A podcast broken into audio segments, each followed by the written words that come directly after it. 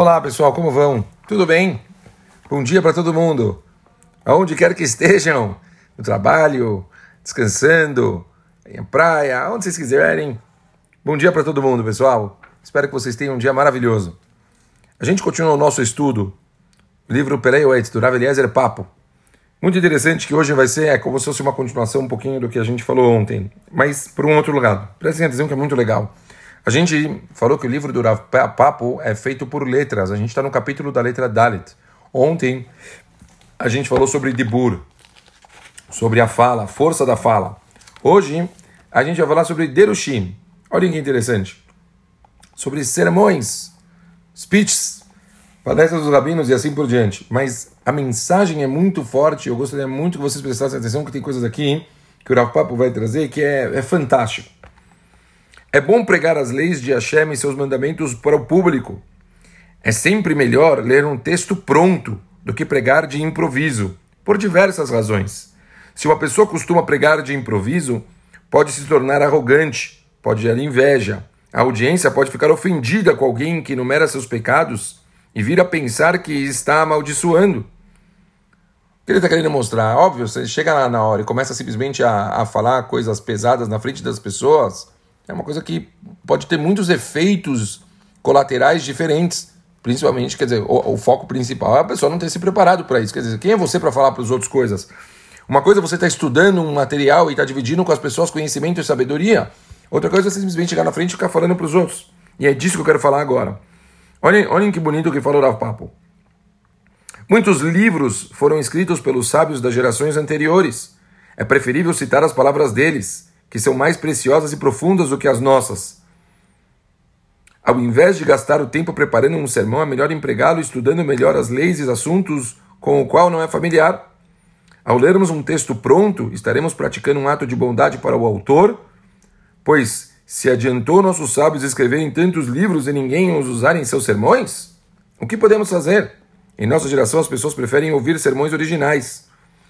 As pessoas Acorrem às sinagogas para ouvirem prédicas originais, mas ninguém se interessa por uma prédica extraída de um livro. Não faz sentido. Se um grande rabino viesse à sinagoga para fazer um sermão, todos iriam ouvi-lo. Mas se suas palavras forem tiradas de um livro, as mesmas pessoas perderão o interesse.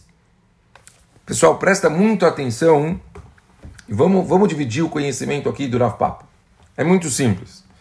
A gente falou algumas vezes sobre o conceito de Eridata Dorota. A gente sabe que as gerações elas estão descendo, a gente está caindo. Sábios da geração anterior, gigantes. Sábios de duas gerações anteriores, maiores ainda. E assim por diante, sempre maior. Então, imaginem se a gente está recebendo o Rabino Sheffer para falar umas palavras.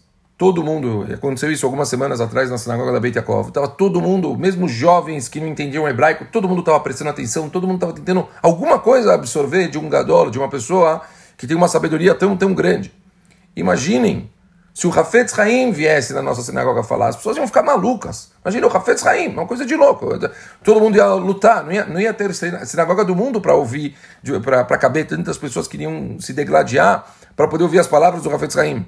Falou o Papo, o livro, se você lê as palavras do Rafetz Haim no livro, isso perde a força?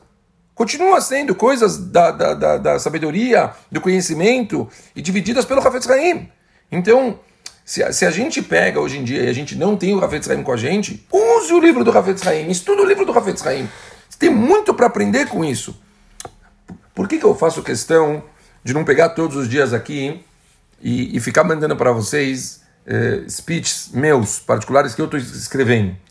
Quem sou eu? A gente estava falando do Rav Papo de 1800. Imagina todo o conhecimento dele, a sabedoria dele. A gente está dividindo o conhecimento de um Raham. A gente lê primeiro o que o Raham tem para falar, a gente adequa um pouco aos dias de hoje, mas a gente está se baseando nas palavras de Gdulim, do, dos grandes da geração. A gente estudou o Mesilat Echarim, escrito pelo Ramchal, que era espetacular. Até mesmo o Pirkei Avot, Rabotai, a gente estudou. É, a gente está falando de Torah Shebel P, não tem coisa melhor. Saiu da época Boca de Rabi Akiva Rabi Eliezer e assim por diante. Então, é Pachut, que sempre a gente tem que usar as fontes e valorizar os livros escritos por grandes sábios, principalmente sábios das gerações anteriores, porque o conhecimento deles, por meio dos livros, a gente consegue pelo menos ter um pouco de acesso a toda a grandeza dessas pessoas e com certeza é algo que vai acrescentar muito para a gente hoje, porque a gente, infelizmente, não tem hoje pessoas sábias e grandes desse nível. Então, não, não desprezem livros, não desprezem livros de Gdolim, de pessoas grandes. E se vocês têm oportunidade e ainda não existem em português, leiam em inglês, tentem no hebraico, ouçam é, shiurim baseados em livros. Com certeza o conhecimento disso vai ser muito, muito maior. Não, não, não tenho dúvida disso. É muito, eu acho ele usou, é muito interessante que o Rapapo falou isso sobre algo da época dele. A gente vê que valores são coisas é, eternas, não tem erro. Ele falou, na época dele já as pessoas iam para as sinagogas ansiosas por ouvir palavras atuais. Todo mundo tem isso, é óbvio. Não vai falar, ah, isso não é para mim, não é da minha época. Mas valores, valores são atemporais.